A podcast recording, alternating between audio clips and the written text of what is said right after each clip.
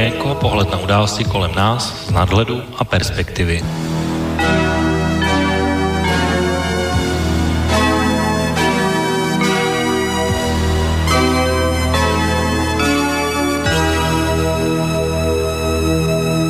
Příjemný páteční podvečer, vážení posluchači, od mikrofonu vás zdraví a vítá Intibo, začíná relace Okénko, tentokrát za ten 14. už února 2020, je docela neuvěřitelné, jak ten čas letí, nedávno jsme tady oslavili příchod nového roku a už jsme dávno v jeho průběhu a události dnes samozřejmě přicházejí. Dnes by to vlastně úplně klidně mohlo být, tak jak jsem avizoval na začátku v úvodní letošní relaci, zase takové úplně americké Okénko, protože bychom se mohli bavit pouze o věcech, které souvisí s americkou politikou a pochopitelně hned několik událostí se stalo a já se je tedy pokusím minimálně dnes v nějaké úvodní části okomentovat, ale protože volební proces třeba v demokratických primárkách bude i v dalších dvou týdnech pokračovat ve dalších dvou státech, tak si myslím, že tyhle predikce a nějaký podrobný rozbor před tím takzvaným volebním super úterý 3. března bude úplně vhod na příští relaci, která bude poslední únorový pátek.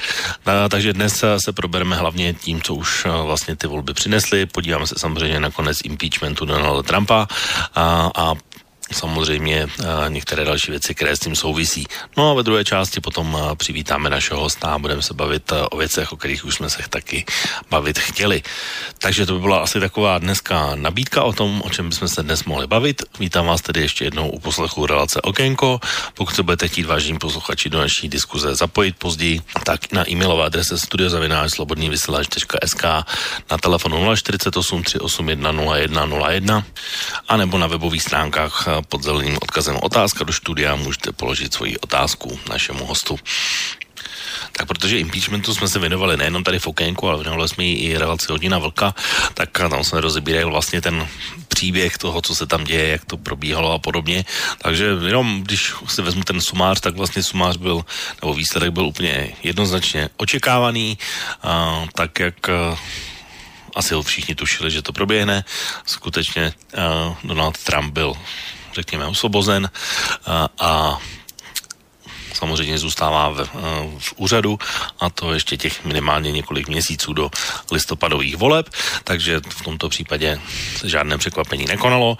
Nakonec se tedy našel jeden v úzovkách odvážný, a to znamená bývalý prezidentský kandidát Mitt Romney, který jako jediný republikánů a vlastně jako úplně první politik ze všech v historii impeachmentů hlasoval jinak než jeho domovská strana, za což si samozřejmě vysloužil hned okamžitě lavinu hněvu a dokonce mladý Trump hned v zápětí po tomto hlasování vyzval k takzvanému vyloučení Mitta Romneyho z republikánské strany. No, podobně dopadly tedy mimochodem i jako myšleno součástí toho hněvu i další svědci, kteří pod přísahou vypovídali a byli součástí tohohle procesu, takže ať už to je Kolona Whiteman, bývalá vlezenka Jovanovič, které už se to stalo předtím, ale vlastně byl stáhnutý vyslanec při Evropské unii Sondland a samozřejmě Mitt Romney. Takže vlastně všichni ti, kteří se nějakým způsobem, tak jak to bývá, tak jak to je taková typická pracovní metoda Donalda Trumpa, postavili proti němu, tak okamžitě v okamžiku, kdy už měl dostatek možností, jak se jich zbavit, nebo aby byli oni zbaveni, tak dostali pokyn a nejenom pokyn, ale vlastně reálně byli sesazeni nebo odvoláni, to znamená taková ta tradiční metoda v jeho případě. Každopádně vlastně konec tohohle impeachmentu tedy nevinen vás samozřejmě posílil jednak jeho pozici, jinak ji asi posílil evidentně u voličů, podle toho tak, jak se můžu podívat na průzkumy, ale ono to vlastně je v kombinaci ještě s jinými faktory, takže těžké říct, jestli to vlastně ve finále ta otázka, která byla ve vzduchu, jestli to pomůže nebo ublíží, tak jestli to bylo tak nebo tak, protože samozřejmě další asi důležitá věc, která proběhla, tak je vlastně jeho projev, který se týká, když se jmenuje takzvaně zpráva o stavu Unie, to znamená, to je takové to tradiční roční poselství a které shodou okolností proběhlo jenom den předtím, než byl vynosený tenhle finální rozsudek a tam samozřejmě se staly také další věci, aby to neodnesl jenom vnitřní nepřítel typu Mitta Romneyho, tak se samozřejmě odskákala i Nancy Pelosi tím, že svůj zápisek a svůj kopii toho projevu na konci roztrhala, což trošku přebylo ty úspěchy, kterými se tam chlubil Donald Trump, ačkoliv tím důvodem měly být spousta jeho lží a podobně, takže zase takový typický Trump a asi věta, která z toho projevu je taková nejtypičtější. USA jsou na tom nejlíp v historii, nikdy nebyly na tom líp, jsou nejsilnější, respektované a podobně. No, tak já, když tohle slyším, tak si vždycky vzpomenu na takové ty, jak se říká, kritiky, kteří už mnohokrát připomínali, věštili a říkali, že určitě nastane $5, pád amerického vlivu a podobně, takže to je tedy mimochodem to, co třeba vidíme tady v Evropě a podobně, takže tak buď vlastně Donald Trump lže i v tomto případě, nebo se chlubí cizím peřím, anebo se fatálně mílí ti kritici. V každém případě oboje platit současně nemůže, takže zkrátka tak, jak to je vždycky s Donaldem Trumpem, vždycky je všechno awesome, great, very bad, very poor, mess, catastrophic, horrible. Je to vždycky taková ta úplně černá nebo úplně bílá vlastně, ale musíte si vlastně vybrat, vlastně buď stojíte na této straně nebo na téhle straně, takže to je zkrátka Donald Trump.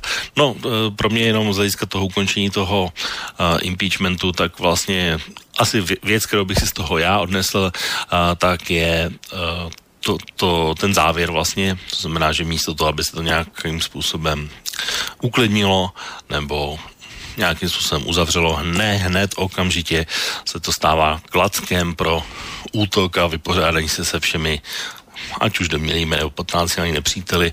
To je to, o čem tady mluvil třeba minule i pan Jiří Kobza, takže tohle vlastně funguje dokonale. A jenom pro takovou krátkou ukázku jsem si připravil jedno porovnání, a to je audio dvou prezidentů, to znamená Billa Clintona a právě Donalda Trumpa.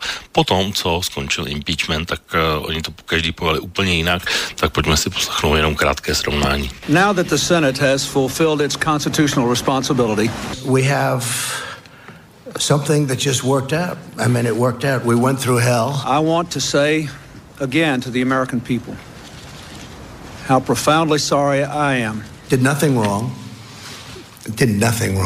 For what I said and did. It was all bullshit. I also am humbled. A lot of wives wouldn't give a damn. And very grateful. And I say, those ears have something going on there. For the support. Boom, boom, boom. And the prayers I have received from millions of Americans. This is what the end result is. This can be, and this must be, a time of reconciliation. Nancy Pelosi is a horrible person. Thank you very much. Thank you. Thank you very much. Thank you. Asi nemůže být úplně větší rozdíl v tom, co jsme právě slyšeli, a tak, jak ty dva světy se v tuhle chvíli nepotkaly a přesně o tom je dneska politika a my jsme se za těch 20 let i v českém prostředí třeba posunuli přesně k tomu druhému extrému současnému, kde ani při největším průseru se všechno dá marketingově, PR-ově, mediálně zachránit, takže vlastně z toho ještě nakonec vytřískat nějaký potenciál vlastně a už vlastně vůbec nejde o tu podstatu těch věcí. To je mi z toho smutno, ale je to bohužel smutná realita české, ale i vlastně vidíme americké, světové politické reality. No vlastně jedna věc, když už jsem zmínil ten projev, tak se vlastně stala ještě, která by také asi určitě rozčíla mnohé a myslím si, že ano, protože Donald Trump během toho poselství přivítal vůdce venezuelské opozice Juana Guaidoa jako legitimního venezuelského prezidenta, což by mu taky asi mnozí neodpustili, no ale budíš. A samozřejmě taková ta typická Trumpovina, že si nepodali do CSA a Nancy Pelosi při příchodu do kongresu, tak to jsou asi takové nějaké momenty, o kterých se mluvilo. Já jsem říkal, nebudu to moc rozebírat dnes do hloubky, protože velmi podrobněji se tomu budeme vydat příště. A tohle je vlastně věc, která se týká republikánům a větší část i toho, o čem bych chtěl mluvit teď v úvodu, tak spíš se budu věnovat demokratům, kteří se samozřejmě, když už to tedy převedu i na ně, tak samozřejmě počítali nebo kalkulovali s nějakým výsledkem, jestli to ublíží, neublíží, jestli se to podaří, nepodaří, nakonec se tedy to dopadlo očekávaně, no ale sami si právě v těch různých výsledcích, tak jak teďko vycházejí, jestli je na tom Donald Trump lépe nebo hůře, tak si taky poměrně výrazně sami střelili do nohy svou politickou kariéru a výsledek možná prezidentských voleb na podzim, a tím samozřejmě mám na mysli už dva výsledky z demokratických primárek, které vybírají demokratického protikandidáta Donaldu Trumpovi, a zejména ten první v Iově, to byla naprostá blamáž a naprostá katastrofa. A asi nikoho ani ve snu by nenapadlo, že výsledek nebudeme jednak vědět několik dnů. Budou tam dva sporní vítězové, kteří se vítězi vyhlásili hned v zápětí. Přineslo to samozřejmě i zajímavé výsledky třeba Joe Bidena, který rozhodně nenaplnil asi ambice, s kterými do těch voleb šel, takže je tam hned spousta věcí, která by stala za komentář. Já si vlastně dneska takhle hned v úvodu můžu dovolit říct, že, a zase málo se to zdůrazňovalo, tak vlastně ty volby nebo respektive primárky probíhají v zásadě dvěma způsoby. U demokratů a v několika státech se liší. A v některých vlastně to probíhá klasicky, že přijdete do místnosti, hodíte lístek a tím máte vyřešeno. Ale v některých, a Iowa je toho důkazem, tak vlastně to probíhá takzvaným volebním shromážděním, to znamená, že skutečně se ve stejný den musíte dostavit do místnosti, kde jste nějakou dobu, řeknete si nějakého svého favorita, když ten získá dostatečný počet hlasů, můžete využít druhého hlasu, můžete se přesunout někam jinam, a tak se vlastně sčítá, až se dostane do nějakého výsledku, který vlastně měl být pro urychlení původně vlastně zpracovaný takzvanou volební aplikací, kterou si demokraté sami udělali. Mimochodem zainteresovaná v tom měla být i firma Pete Buttigieg. Tak tam vlastně ten převod tohohle selhal, a to byl přesně ten důvod, proč vlastně se ty výsledky zdržely, a samozřejmě se snesla vlna kritiky na šéfa ajovských demokratů Toma Pereze, tak třeba Joe Biden okamžitě vyzval k rezignaci a podobně. Takže zase, když se na to podíváme z hlediska těchto přehmatů, tak to samozřejmě asi ukázalo, že ne všechno je v pořádku, a mně třeba taky připadá velmi zvláštní, že se to zaseklo právě na tom. No ale budíž, stalo se. Každopádně, když bych komentoval teď výsledek, tak výsledky Sajovy jsou vždycky takovým lakmusovým papírkem toho, jak si ti jednotliví političtí kandidáti stojí, ale tady jedna věc, kterou bych asi zmínil, protože já jsem tady o Pítu Buttigiegovi mluvil několikrát, a zase ti, kteří nesledují úplně dopodrobna, tak vůbec nemusí znát, takže teprve poté se třeba na Babišovi i dnes objevil článek, kdo to je, a že to je bílý Obama, a že některá volička byla dokonce překvapená, že to je homosexuál nebo gay, a že vlastně kvůli tomu volit nebude a podobně, takže to je vlastně taková záležitost, o které já jsem tady mluvil, protože samozřejmě jsem sledoval ty trendy. Asi jedna důležitá věc, která vždycky rozhoduje ty kampaně, tak je vlastně taková finanční věc. Tak třeba v těchto dvou volbách ještě třeba nekandiduje ani starosta bývalý New Yorku a Michael Bloomberg, který vlastně všechno sází až na to volební superúterý svými doslova desítkami milionů v kampani. No ale Pete Buttigieg vlastně v 70% svých volebních prostředků, které se mu podařilo vybrat, tak vsadil právě na Iowu a byl tam mimořádně aktivní, čili i ten výsledek, který byl v Iově, tak je pro ně hodně důležitý. Samozřejmě souvisí to i s tím, že mnozí z komentátorů se vůbec nepodívali na mapu myšleno Spojených států, protože velmi často právě státy, které nějakým způsobem buď jsou přímo, odkud ten člověk pochází, nebo je třeba sousední, tak samozřejmě v těchto státech ten člověk má lepší výsledky než v tom zbytku. Takže u Pita Buttigiege je známo, že, jak jsem říkal, že těch 70% vlastně vsadil na Iowa, tak jsou státy, kde vlastně jeho kampaň vůbec neprobíhá, takže uvidíme, jak se to bude vyvíjet dál, a asi zřejmě ta strategie z jeho je v tuhle chvíli vlastně získat jakoby momentum právě z těchto dvou států, a pokud nebude, tak prostě myšleno ten nápor, tak vlastně, že tím pádem kampaň končí a bude mu to dobré. Třeba takhle vlastně začíná obvykle kariéra nějakého budoucího senátora a podobně, takže k tomuto proslavení nebo známosti to je určitě dobrá věc. No a pak jsou tady vlastně samozřejmě vítěz Bernie Sanders, nebo druhé místo o 10% hlasů, což je samozřejmě taková 0-0, dalo by se říct, ale Bernie Sanders bylo známo, že vlastně tady bude také silný, a samozřejmě to souvisí i s tím, že Iowa i New Hampshire budou vlastně, nebo jsou takové ty typicky běložské státy s dominantní, naprosto drtivě většinou bílou populací.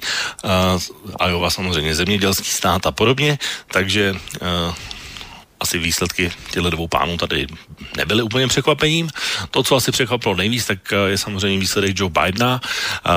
Ten má zase naopak silné zázemí a silnou podporu, aspoň se tak podle těch průzkumů zdálo, v těch latinos a černoských komunitách, což bude hlavní změna plánu, až budou volby v Nevadě a v Jižní Karolíně, protože i New Hampshire, to znamená stát, kde se volilo tento týden, je vlastně na tom úplně podobně jako Iowa a navíc je to v podstatě domácí hřiště Bernieho Sandersa, takže k New Hampshireu se dostanu ještě za chvilku, ale co se týká Iowa zpátky, tak Joe Biden je samozřejmě velké zklamání a problém. Já problém s jeho kampaní mám rovněž, protože se mi zdá, že taková moc nenadchne a je tam vlastně hodně cítit taková ta, já bych řekl, klidná síla, ale není to nic, co by vás asi chytlo úplně za srdce a je to samozřejmě v 80%, tak bych to viděl takový anti-Trump ve smyslu, že Donald Trump nemůže tohle, nemůže tamhleto, ale není tam vlastně takový jako úplně důvod proč a možná se i tak trochu rozpadá ta představa, že Joe Biden je zrovna ten nejvíc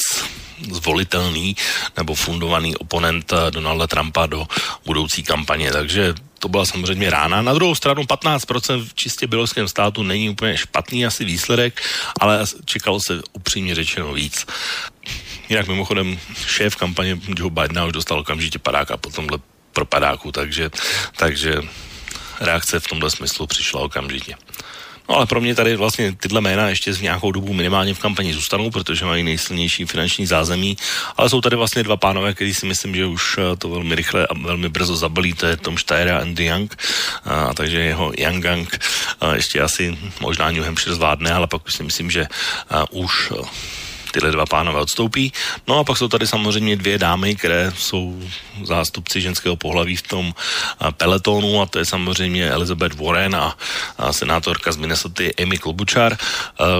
Problém pro ně je, že tyhle výsledky pro ně nejsou, vlastně nic jim nedávají. A to znamená, stabilní páté místo je pořád prostě páté místo a to žádnou nominaci ani dostatek hlasů na volebním shromáždění nezajistí.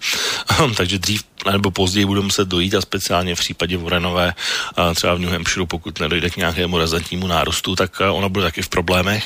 A pak přijde právě ta zajímavější část těch primárek, která bude o tom, že vlastně tak, jak budou tíhle kandidáti odstupovat, tak kam se přelíjí ty hlasy na ty zbylé, protože je známo třeba mezi Elizabeth Warren a Bernie Sandersem to zrovna není úplně ideální vztah.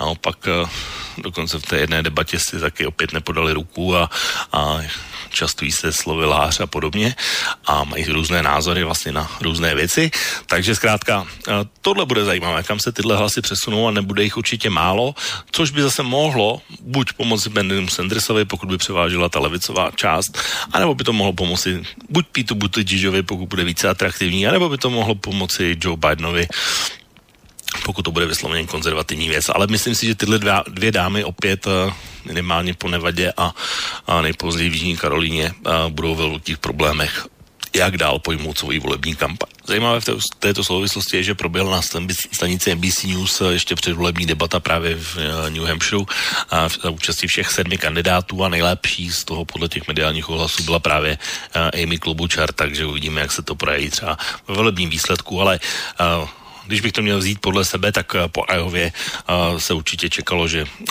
budou vlastně tyhle dva státy, kde bude velmi silný a v New Hampshire určitě Bernie Sanders, takže tam by měly být ty dva povinné výsledky a jak říkám, New Hampshire je vlastně domácí hřiště Bernieho Sandersa, takže tam nemůže být pochyb o tom, že by měl vyhrát. Takže to by byl takový můj tip, který bych řekl po Iově, jak by to mělo vypadat v New Hampshire. Dnes už tady výsledky z New Hampshire máme a samozřejmě, když se podíváme na výsledky, tak to dopadlo skutečně vítězstvím Bernieho Sandersa, ale ten rozdíl nebyl vlastně vůbec velký a dokonce na delegáty, kteří se rozdělovali v New Hampshire, tak vlastně získal stejně jako Pete Buttigieg, který tedy udržel evidentně své momentum právě v této části Spojených států a hlavně mezi bílými voliči, což je ta jeho hlavní voličská základna, protože u minorit těch ostatních, kteří přijdou na řadu minimálně v Nevadě a v Jižní Karolíně, tak tam to je vlastně u nich velmi špatné, takže ten vlastně potvrdil se výsledky Sajovy. Samozřejmě tak jak jsem říkal před chvilkou, proběhla minulý týden debata, kde zazářela Amy Klobuchar, takto senátorka z Minnesoty, a přesně tenhle dobrý výsledek v té debatě se projevil určitě a získala překvapivých 20%, takže to jí udrželo ve hře, což ale už se rozhodně nedá říct o druhé dámě v pelotonu a přesně jak jsem předvídal, že pokud ani tady v New Hampshire Elizabeth Warren nezaboduje, tak bude její kampaň ve velkých problémech a to se vlastně víceméně potvrzuje, protože ten její úspěch, který byl asi tak nejvíce někdy v prosinci, zhruba kdy bylo dokonce na čele, tak vlastně už je dávno pryč a teď už je to jenom o přežití. Ale zase na druhou stranu ty státy, kam se teďko kampaň přesune, tak ty rozhodně nejsou ty, kde ona by mohla nějakým způsobem výrazně uspět, protože ani u těch ostatních minorit na tom není tak dobře a to je právě rozdíl mezi ní a Joe Bidenem, protože uvidíme, jestli tedy hlavně minorita American Blacks podrží Joe Bidena, tak jak se vyjadřuje zatím v těch průzkumech, ale to ještě platilo samozřejmě předtím, než kampaň začala, takže je možné, že i tady už ta podpora Joe Bidena jako nevítěze ze dvou předchozích států nemusí být tak pevná. Na druhou stranu často se připomíná případ Billa Clintona, který z úvodních 11 států vyhrál pouze jeden a nakonec se skutečně stál nejenom nominantem, ale samozřejmě i prezidentem. Jestli to bude případ Joe Bidena, to samozřejmě nevím, ale Joe Biden je jednoznačně v situaci, kdy už musí a skutečně musí uspět a někde v příštích dvou státech minimálně na úrovni 25-30%, protože vlastně si musíme uvědomit, že jak New Hampshire, tak Iowa nejsou početně obyvateli a samozřejmě i delegáty volebními příliš početné státy, čili jenom třeba v Jižní Karolíně, pokud by tam Joe Biden uspěl, tak získá se ně hlasů do sněmu, jako získal za oba dva státy třeba Bernie Sanders. Takže nic samozřejmě nekončí, ale teď už to pro něj není, jestli ano nebo ne, ale už je to o něm, že musí, skutečně musí zabrat a uvidíme, jak to dopadne. Já bych ho ještě určitě neodepisoval v tuhle chvíli, ještě bych minimálně počkal na ty dva státy a pak se uvidí, jak to bude. Je tady totiž ještě další věc, která taky zkresluje ty výsledky a to, o čem jsem taky mluvil, že Michael Bloomberg zatím nezasáhl do děje a bude kandidovat až v oněch 15 státech na volební superúterý, takže tyhle hlasy určitě se někde musí ztrácet a možná dost pravděpodobně se ztrácí právě Joe Bidenovi, anebo se přesunují Pete Buttigiegiovi. No uvidíme zkrátka, budeme moudřejší. Pete Buttigieg je na tom samozřejmě dobře, ale to nejhorší teprve čeká na rozdíl od těch ostatních. Tak samozřejmě na konci, jak jsem říkal, velmi bych se divil, kdyby všichni ostatní ty kandidáti už snad po dvou státech mohli poznat, že jejich šance na zvolení jsou minimální, takže Andrew Yang už konečně v úzovkách zabalil svoji kandidaturu, co tam ještě stále pohledává, Tulsi Gabbard a podobný, Tom Steyer a podobně, tak ty už tam jsou skutečně jenom do počtu, takže z mého hlediska po New Hampshire se ta reálná síla těch kandidátů zúžila minimálně o 3, to znamená Bernie Sanders, Pete Buttigieg, pokud mu vydrží, Elizabeth Warren velmi špatné, Joe Biden s velkým otazníkem a Michael Bloomberg s velkým otazníkem za mě. Takže tak nějak bych to viděl zhruba v krátkosti, protože neskutečně budeme mluvit se o jiných věcech, tak po těchto dvou státech a můžu vážně posluchači slíbit, že příště, to znamená za 2 týdny, se určitě i těmhle dvou státům budeme věnovat podrobně a určitě se rozebereme i výsledky z Nevady a právě z Jižní Karolíny, kde už vlastně to hřiště nejenom zeměpisně, ale i úplně jiným složením obyvatelstva, než bylo v Iowě a v New Hampshire, tak už bude trochu plastičtější obrázek o tom, jak si jednotliví kandidáti stojí. Teď je ještě brzo na nějaké předčasné závěry. Takže to bylo takové moje krátké antré, co se týká amerických demokratických primárek a pojďme se tedy věnovat našemu dnešnímu hostu, kterým tedy musím říct, že k velké radosti a po měsíci prakticky je, nebo měl by být pan Marek Černoch, protože minule, když jsem sliboval, že tady bude, tak se nám spojit s ním nepodařilo a bohužel celá relace byla bez něj, ale doufám, že dnes tedy na druhý pokus po telefonních linkách vše funguje, že nás slyší a vítám vás tedy, pane Černochu, v relaci Okénko zase po další době a přeji vám příjemný páteční podvečer. Slyší a přeju taky krásný páteční podvečer. Poslouchal jsem pozorně. Tak já jenom, když jsem začal vlastně tady tím americkým náhledem na primárky, tak zeptám se, vy třeba tuhle část politiky sledujete a možná bych se zeptal i na jednu věc, protože Donald Trump vstoupil do politiky ještě za vašeho působení, řekněme ve sněmovně, tak jak ho vlastně vidíte teď zpovzdálí, protože i jeho volební období už se pomalu chýlí ke konci. Já musím říct, že my jsme, nebo budu mluvit za sebe, já jsem mu jako docela fandil, protože v té době se to dělilo, ta doba, která v jeho kampani byla, tak byla taková zlomová ve smyslu celkové politiky, kdy vlastně se dostávali ke slovu takový ti více slyšitelní kandidáti. A on byl prostě v uvozovkách razantní, byl jasný, říkal jasná hesla, na které Američané slyšeli. A co se týče vlastně toho volebního období dnešního pohledu, tak já si myslím, že on svým způsobem dodržel to, co slíbil, nebo ty sliby, které dal, tak dodržuje.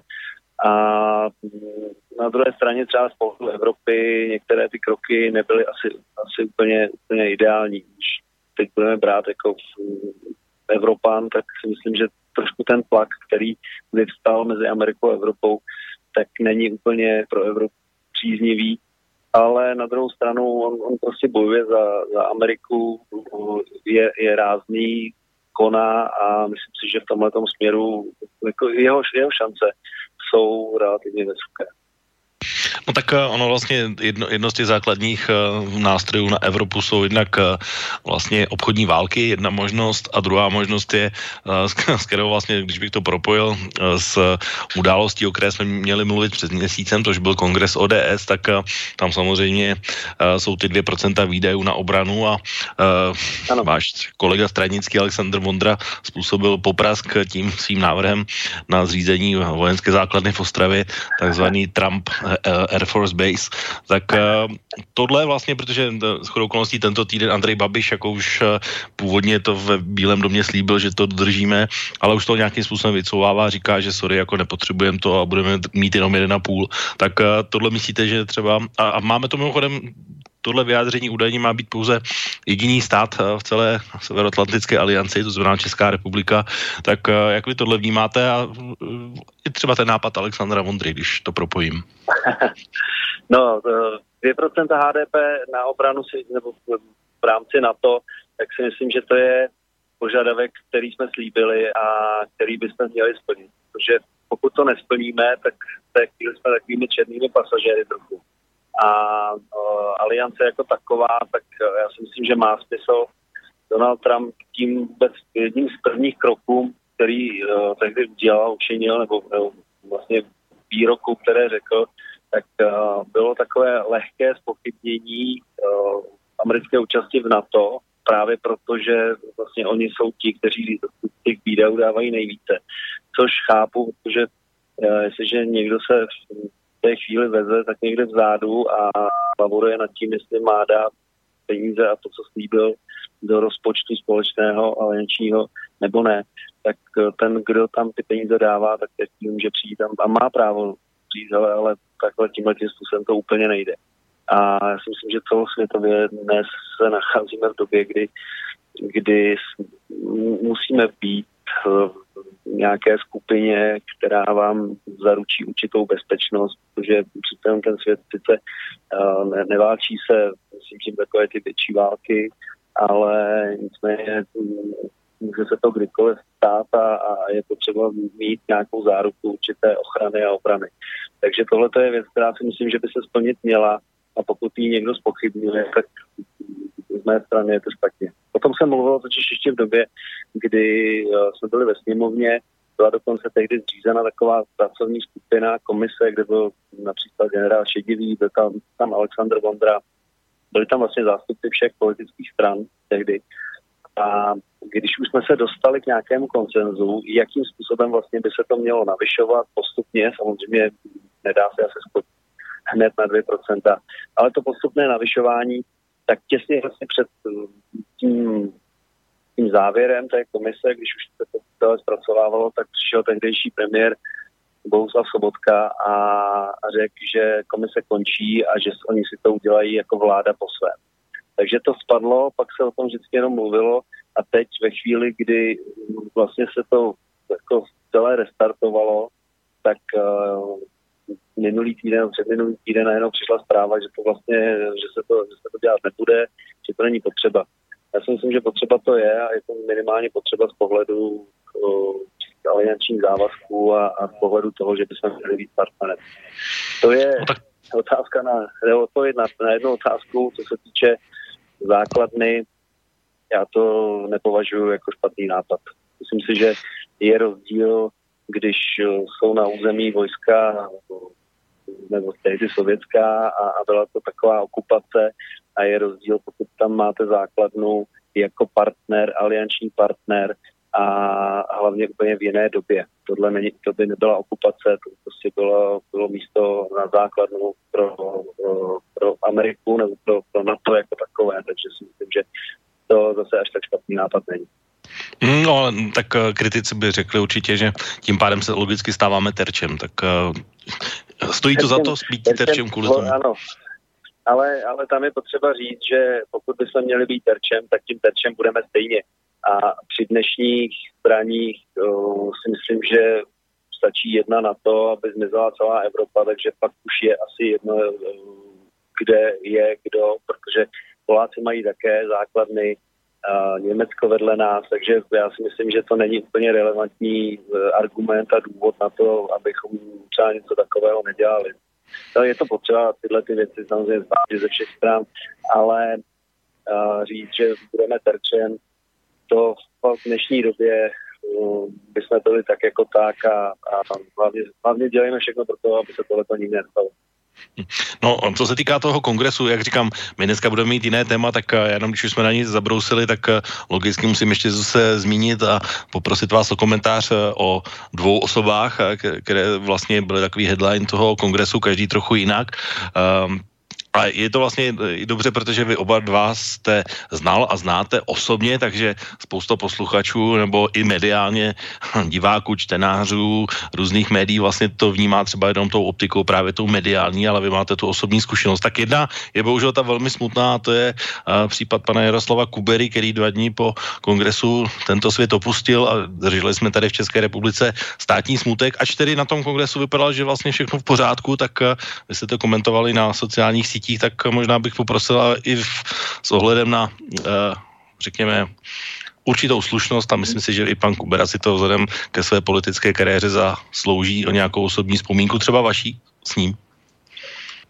Pan Kubera si to zaslouží jak z politického pohledu, tak i z toho osobního lidského pohledu. Já jsem měl pana Kuberu velmi rád. Byl to pro mě přesně typ politika, který je potřeba. Člověk, který vám řekl na rovinu svůj názor. I když to třeba nebylo příjemného, nebo ty názory jsme neměli stejné, tak on ten názor řekl, stál si za ním. Na druhé straně to byl prostě názor lidský. Nebylo to kličkování, nebyla v tom žádná super diplomacie. Byl to prostě to, co on si myslel.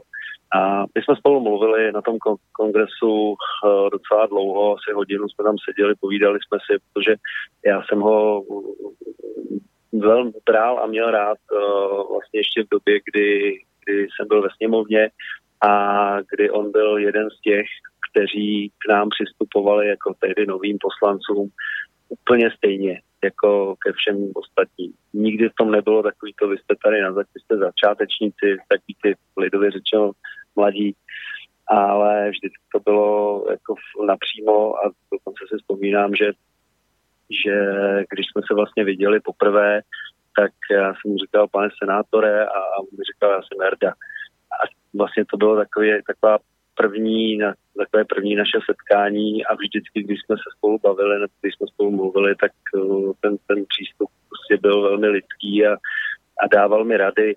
Samozřejmě člověk má občas pochybnosti, politické pochybnosti, říkal si, jestli třeba tuhleto věc jako vidí správně, nebo jestli je ten náhled správný. A teď v tu sobotu, kdy jsem spolu mluvil naposled, kdy byl kongres, tak jsem mu právě říkal, že občas člověk má prostě nějaké pochybnosti a on mi říkal, že je rád, že jsem podeste a že když budu mít nějaké pochybnosti, tak ať přijdu a že si o tom budeme povídat. A pozval mě, říkal, přijď za mnou do Senátu, na což jsem se těšil. Bohužel vlastně ta smutná zpráva přišla 2 dny potom. Takže je mi to moc líto a myslím si, že takovýhle politik nejen to ODS, ale vůbec na naší scéně, to je strašně chybět a z mého pohledu si je nenahraditelné. Tak on i ten jeho poslední projev byl takový symbolický z tohohle pohledu, že kdy tam o smrti mluvil shodou okolností. Bohužel tedy, no. Byl a já jsem třeba fakt oceňoval ten jeho přístup ke kouření, protože on prostě byl člověk, jako to, že dneska je moderní nekouřit, nebo když někdo řekne, já kouřím, tak okamžitě všichni zadají kolem obočí. Prostě pokud tím nezatěžuje okolí, tak je to věc každého a on prostě řekl, ne, tak já za to nebudu stydět a nebudu se stydět za to, že prostě ženy jsou tou radostí našeho života a tak to má být, mi se to na něm hrozně líbilo. A tam zrovna zavtipkoval, když jsme spolu stáli a čekali jsme na jednu z voleb, tak jsme tam spolu stáli a on tam měl prostě takový ten svůj osobitý humor. A je to zvláštní, že třeba kdyby tohleto řekl někdo jiný, tak v té chvíli by člověk asi malinko přemýšlel, jestli to bylo vtipný nebo nebylo, ale u nich si to bylo tak přirozený, že tam smáli úplně všichni. Takže jako pravdujeme tomu to. Tak. No, druhé jméno, které byl ten headline, a jak jsem říkal, v úplně jiné poloze, tak to je jméno Pavla Novotného. Mnozí ho vlastně existují, já bych řekl, že existují jenom dvě skupiny, někteří, kteří ho milují a někteří, kteří ho nesnáší.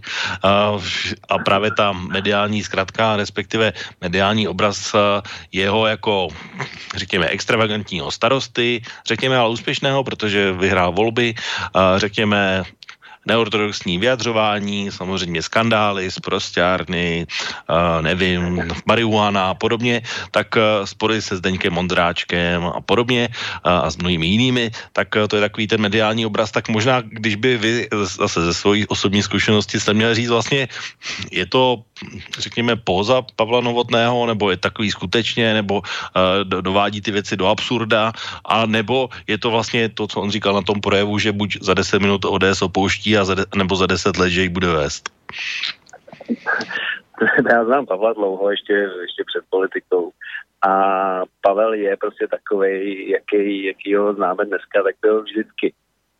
Už v době, kdy působil ještě jako novinář, tak jenom třeba ten spor, který tehdy měl s Kateřinou Pistelovou a s Tomášem Řepkou, tak si myslím, že kdo ho trošku sledoval a možná v té době ještě ne tolik lidí z politiky, protože to ještě byl spíše známý právě síle těch věcí, ale lidi, kteří ho sledovali, tak viděli, kam až dokáže jít, jakým způsobem prostě to dokáže hnát do krajnosti.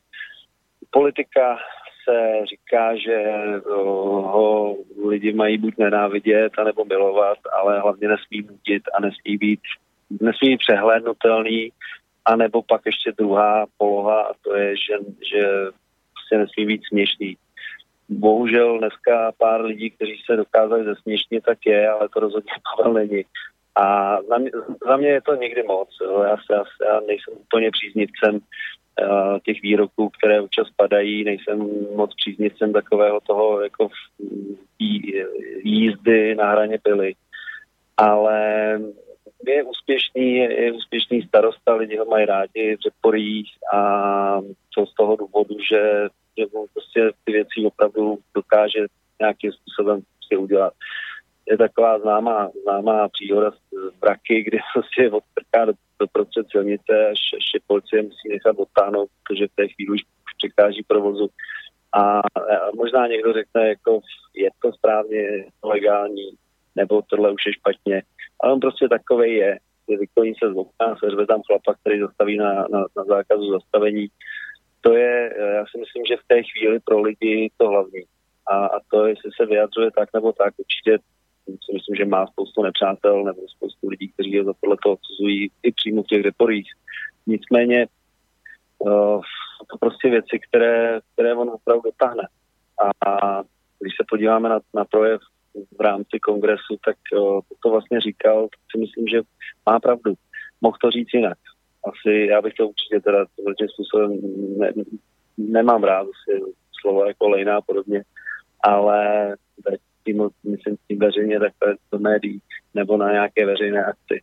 Ale to, co říkal, tak je pravda. Prostě je potřeba víc vidět, je potřeba být, dokázat zaujmout.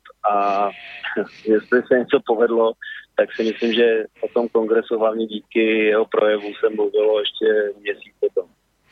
No, to je právě ten wow efekt, takový ty jízdy na multikárách a podobně, tak jestli už ta bulvarizace přece jenom politiky je zrovna to, co, ten směr, kam jít.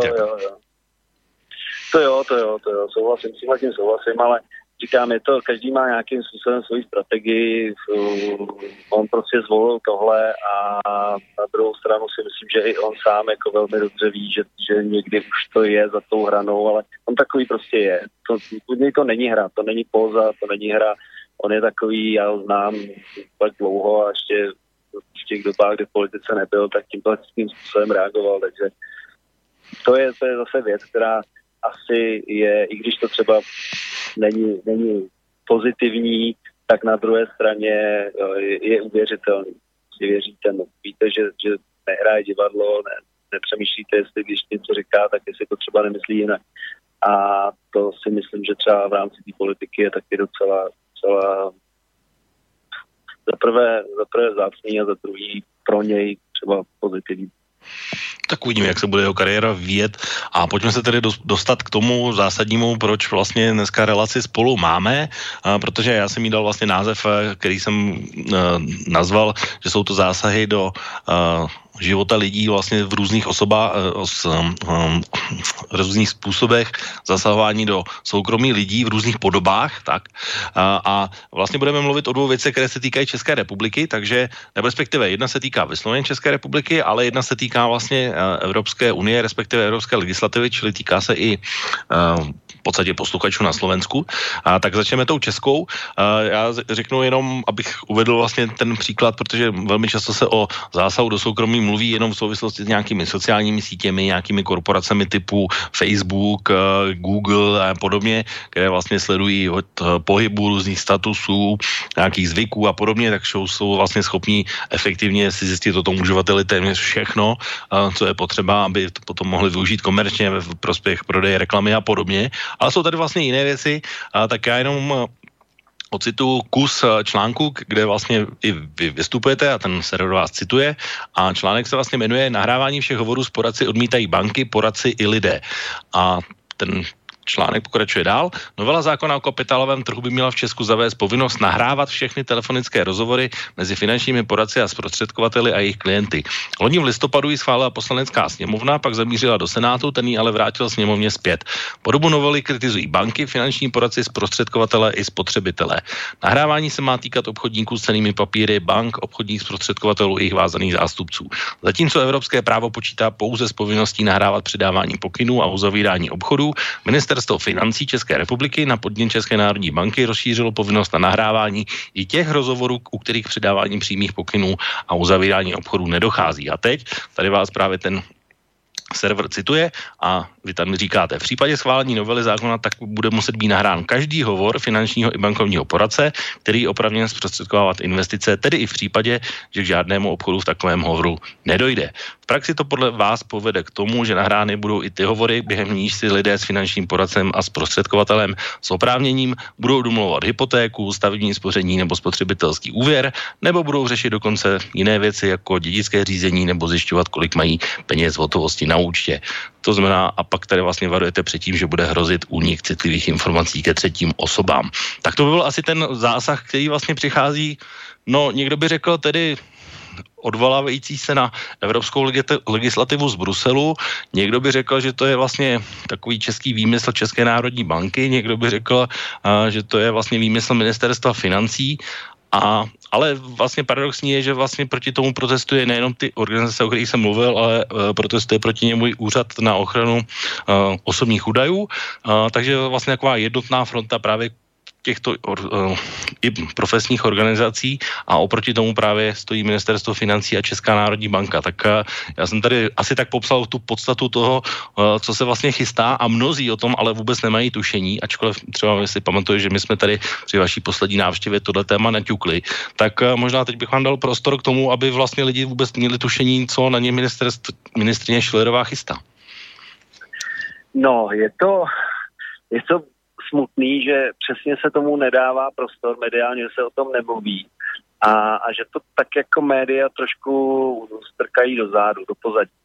protože bohužel reálně opravdu v tomhletom směru se absolutně prolomí ochrana osobních údajů a ochrana soukromí a GDPR a tak dále a tak dále.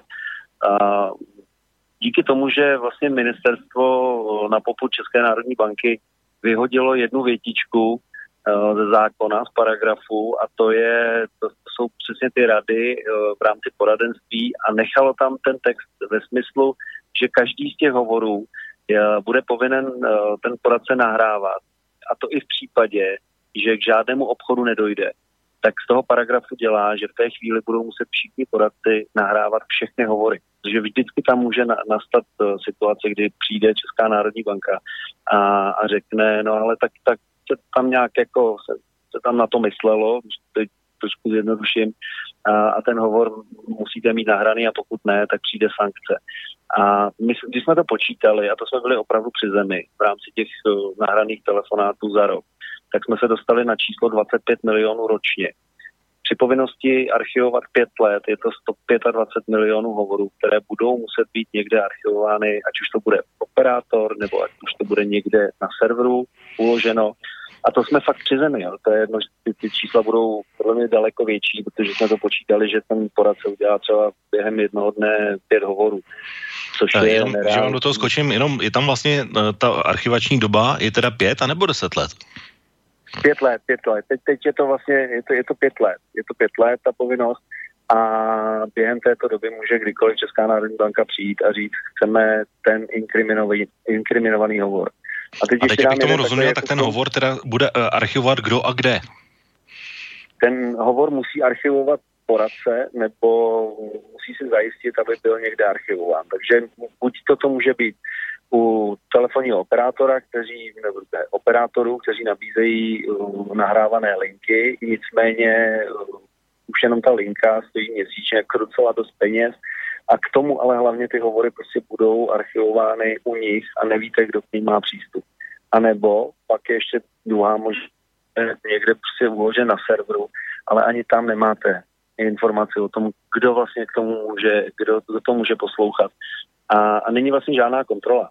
Když se podíváte na to, z jakých kauz unikají hovory do médií, a tam by měly být tedy tak zabezpečeny třeba z těch živých kauz, když uteče něco do médií. A stejně se to nedá ochránit. Natož pak hovory, které budou reálně opravdu ležet prostě někde na nějaký server bez kontroly, kdo k tomu může nebo nemůže.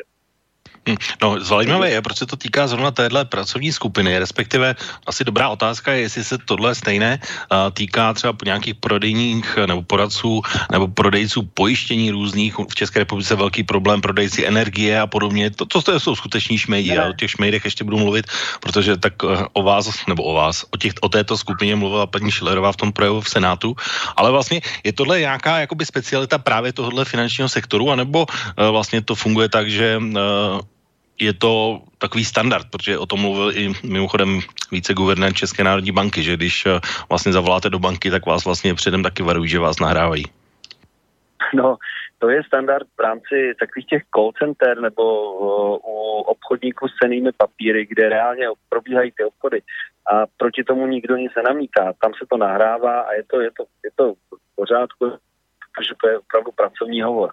Rozdíl je, pokud projde ta novela, která se bude hlasovat někdy příští měsíc ve sněmovně nebo v senátní verze, pokud projde, tak se to rozšíří na všechny poradce. A tam už se jedná o hovory, kde může zaznívat spousta nějakých soukromých informací, protože poradce má s klientem v drtivé většině nějak důvěrný vztah na nějaké bázi důvěry. Prostě ti lidi se znají roky většinou, a vždycky hovor probíhá tím způsobem, že se bavíte o normálních věcech, a pak se třeba dostanete k těm pracovním. Ale jako, neumím si představit hovor mezi člověkem, který se zná, nebo mezi lidmi, kteří se znají roky, že zavolá a řekne Lojza Vomáčka, tohle, děj se, čau, a položí to. Prostě ten hovor bude probíhat normálně, a v té chvíli tam zazní informace o dětech, zazní tam informace o rodině, o osobní finanční situaci, pracovní věci, kdy nechcete, aby tyhle ty věci poslouchal někdo třetí. Takže ono to je to v rámci těch obchodních hovorů, tam je to v pořádku. do samé banky, ale aby se to rozšířilo vlastně na všechny hovory plošně, tak to je z mého pohledu se absolutní nesmysl. A navíc teda ještě, jestli můžu takový dovětek, to, co pouštěl pan viceguvernér Lídecký, tak to jsou takové ty welcome hlášky, koly, kdy zavoláte někam do banky a tam vám řekne, že hovor bude nahrávaný. Nicméně to jsou většinou otázky, kam máte přijít pořád, jak máte vyplnit papír toho člověka, který na druhé straně jste neviděl, nevidíte a nikdy asi neuvidíte, takže mu rozhodně nebudete vyprávět žádné osobní věci. Tady v našem případě, nebo v případě, v kterém se teď bavíme, je to úplně odlišný hovor. To je prostě hovor, který je na bázi důvěry a tam si budeme říkat věci, které já třeba osobně, a myslím si, že nikdo, jako to je teď možná otázka do pléna vašich posluchačů, ale když se zeptáte, chtěli byste, aby hovor mezi vámi a nějakým vaším buď poradcem nebo i kamarádem prostě byl nahraný a 5 let archivovaný, tak si myslím dopředu, že vím, jak bude znít odpověď. No čili, když to vezmu z pohledu obyčejného občana v okamžiku, kdy mi zavolá můj bankovní poradce v mém bankovním ústavu a obvykle takový hovor někdy dřív nebo později začne, jak se máte, a pak se tady budete bavit, helejte, vy tady nemáte penzijní připojištění nebo něco, tak asi to máte špatně nastavené nebo podobně. Tak tohle už je hovor, který spadá přesně do tohohle módu? Ne, to je, ne, tam se jedná o obchodníků s cennými papíry, OCP takzvaní, jedná se o profesionální brokery z banky, kteří prostě opravdu reálně dělají ty investiční obchody. To se nahrává. Ale tady v tomhletom segmentu to ještě není. Dobře, tak pokud někdo řekne, tohleto teda by se mělo nahrávat, tak v tom případě by měl být prostorový mikrofon v ordinaci u lékaře, protože i lékař vám může si předepsat špatný léky. Právník vám může říct špatnou radu, jak se máte zachovat. To je prostě věc, která ve chvíli, kdy se začne nějakým způsobem procesovat, tak jsme za pár let čistě orwellovským státě. Prostě... No vy jste to nazval špiclováním dokonce. No to je, ale špiclování, protože vemte si, že zavoláme si třeba zítra a budeme se spolu bavit a uvidíte, kolik informací, které si tam řekneme, třeba právě během půlhodinového hovoru, byste rozhodně v životě nechtěl, aby někdo slyšel, nebo poslouchal někdo třetí, někdo, kdo nemá tyhle ty věci poslouchat. A v té chvíli, pokud budu poradce, tak v té chvíli už ten hovor bude muset ležet 5 let na serveru. Vy nevíte, co se s tím děje. Nevíte, kdy se dostane ven do médií, protože když budete nějaká veřejně známá osoba a budete tam vyprávět věci, které se týkají třeba rodiny nebo zdravotního stavu, tak pro média takováhle informace je velice cenná. Takže to zneužití v té chvíli je relativně na spadnutí. Mm-hmm. No, já proto říkám, že tady vlastně ty situace jsou takové velmi citlivé, to znamená v okamžiku, kdy se to míchá, tak totiž tady jsou dva pohledy a zajímalo mě samozřejmě váš, a jestli vlastně tohle, protože ministerstvo argumentuje tím, že to je vlastně evropská legislativa, ale odpůrci, včetně vás, vy říkáte, že ne, že tam vlastně my jsme papeštější než papež, jak se říkáte, takové přirovnání. Ano. Tak vlastně já ještě, když to rozšířím, tak možná bych ještě zmínil jednu věc, že vlastně ty hovory už jsou vlastně teďko zaznamenávají taky v určitých případech a ministerstvo také opět argumentuje tím, že vlastně se pouze zpřesňuje to, co se nahrávat má, protože nestačí pouze jenom ta inkriminovaná část, která se týká toho pokynu, ale měl by být zaznamenaný celý hovor. Tak zeptám se, pokud se předpokládám, k tomu musíme vrátit, tak je tohle legislativa více evropská, nebo je to jenom nějaký český výmysl, nebo nějaká česká specialita, nebo co vlastně vede ty navrhovatele, v tomhle případě ministryni Schillerovou, k tomu, že to chce až takhle přísně? Tohle je naše české přídavnictví do zákonů, které jsou relativně, myslím si, že dobře napsané, že ta směrnice nebo nařízení, které přišlo z Evropské unie, tak je vlastně zpřesnění různých bodů. Ta novela se týká více segmentů, týká se investičních věcí, týká se doplňkového penzijního spoření.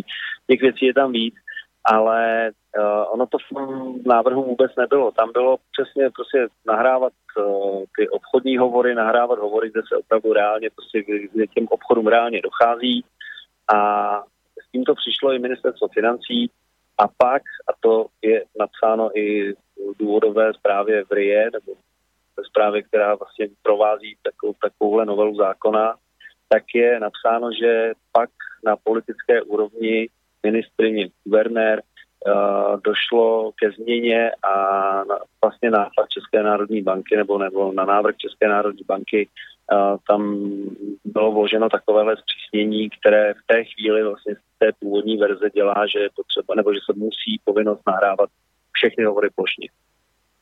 No, zeptám se jenom, já jsem tady v úvodu říkal ty organizace, které vlastně se proti tomu vyslovily, tak vlastně působí bankovní a nebankovní společnosti, tak vlastně je taková jednotná fronta. Já si myslím, že funguje to tedy tak, že v tomhle případě konkrétním, ačkoliv třeba zájmy jednotlivých hráčů, když to řeknu takhle, tak se liší, že jsou vlastně v tomhle názoru za jedno, nebo se liší i ty názory podle právě působnosti organizací? Já si myslím, že to je, že tady to je hlas zdravého rozumu. Tady asi nejde vůbec o to, jestli je to společnost A a společnost B a že by teda neměli mluvit jednotně, protože jsou to konkurenti. Tady v téhleté chvíli, když to vysvětlíte někomu, co se bude dít, tak každý normální člověk v té chvíli řekne tohle ne. Že tam opravdu to je vlastně, ono se o tom už si mluvilo a tehdy se zvedla vlna odporu, že by se měly zaznamenávat všechny hovory, které jdou přes operátory, s tím, že to je nesmysl, že to je věc, která tady být nesmí, protože každý má právo na soukromí. Když se podíváte na GDPR, tak to vám říká, že vy nesmíte archivovat informace, které nejsou bezprostředně nutné nebo důležité, což jsou třeba ty soukromé informace. A v té době se zvedla vlna a nakonec se o to upustilo, přestalo se o tom mluvit a teď vlastně najednou přichází Česká národní banka a ministerstvo financí s tím samým. A v té chvíli vlastně všechny asociace, se kterými jsme mluvili nebo které do toho nějakým způsobem byly zainteresovány, tak řekli, je to nesmysl, tohle to prostě nejde. A to včetně asociace spotřebitelů, nebo sdružení spotřebitelů, které... Ano, to jsou další. Které řeklo, jestli je tady potřeba ochrana spotřebitelů, tak ochrana spotřebitelů před plošným nahráváním. Protože opravdu dneska je vůbec jako poradenství a finanční poradenství úplně někde jinde, než bylo před 10 lety, 15 lety, že jsou to profíci, kteří jsou pod striktním dohledem a regulací České národní banky. Banka má spoustu nástrojů, jakým způsobem kontrolovat a v případě, že dojde k pochybení, tak dát sankci a dělají to. A ty poradci musí prostě podstupovat velmi složité a náročné zkoušky, musí podstupovat vzdělávání, takže to, co vlastně je předkládáno jako argument, nebo tím, čím argumentovala paní ministryně Schillerová v Senátu, že musí chránit ty babičky a seniory před těmi šmejdy, což teda osobně, ačkoliv to bylo nepřímo, ale myslím si, že to teda to bylo hodně za hranou, protože označit profesionální firmy a lidi, kteří opravdu jsou dneska vzděláváni na vysokých školách, tak je označit za prodavače kastrolů a za šmejdy, ač to bylo nepřímo, takže se prostě nedělá. Ale vy v té chvíli nechráníte nikoho, nechráníte spotřebitele. V té chvíli akorát prolamujete ochranu na osobní, ochranu soukromí a žádný jiný přínos to nemá. Dalo by se říct, že Babišova vláda je další šmírák v podstatě. Můžu dát ještě jeden takový příklad. Když jsme se bavili a samozřejmě jsme to řešili ze všech možných směrů, úhlů. Představte si, že je poradce a jeho klient. Baví se spolu, ten telefon se nahraje, někde se uloží.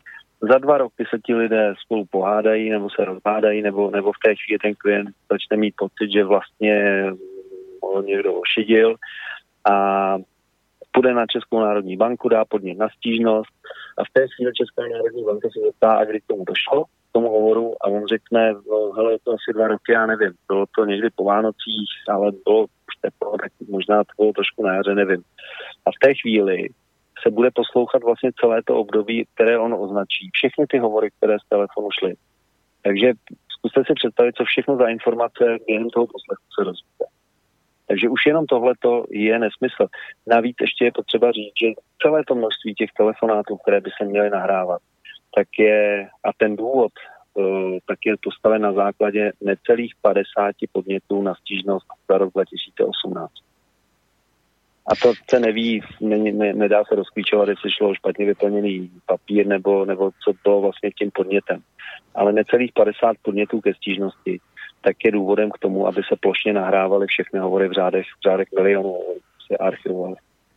No, mně připadá jenom zvláštní jedna věc, která mě teď napadla, co se týká té archivační doby, že vlastně 5 let se mi zdá vlastně, když se přihlédnu k těm různým okolnostem docela dlouho, nebo možná bych řekl až skoro nepřeměřeně dlouho, protože pokud tedy to má být tak, že vlastně primárním cílem je ochrana těch volajících klientů, respektive těch, kteří dělají nějaké obchody, no tak vypořádání obchodu dobře trvá nějakou dobu, pak je cenný papír připsán nebo není připsán nebo podobně, takže pak nějaké období, které bych jako mohl říct, nevím, rok, třeba to by mi připadalo přiměřené, anebo když si dneska vlastně koupíte nějaké spotřební zboží, že tak je ze zákona 2letá doba, ale 5 let, jako proč bych jako za 3 roky měl jako se najednou vzpomenout, že před 3 lety jsem někdy někam volal, já bych jako ještě rozuměl tomu, že třeba něco takového bude, ale ta doba bude rozhodně kratší, tak 5 let zdá se vám jako vůbec, jako že to číslo, že je přiměřeně dlouhé anebo nepřiměřeně.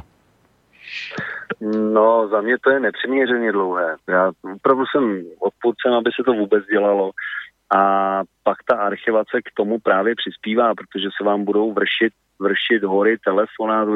Teď jsou prostě, je to technika, takže představte si, že vám odejde ten disk, na kterém to máte uloženo, pak někdo přijde, řekne, tady chceme ty hovory a já řeknu, ale omlouvám se, ale odešel mi disk a v té chvíli dostávám sankci, která je v řádech 100 000 milionů, to je věc, která prostě za mě, jako jakákoliv archivace je špatně, ale to číslo 5 let je fakt přehnaný, to už je jako hodně, no, to už je moc.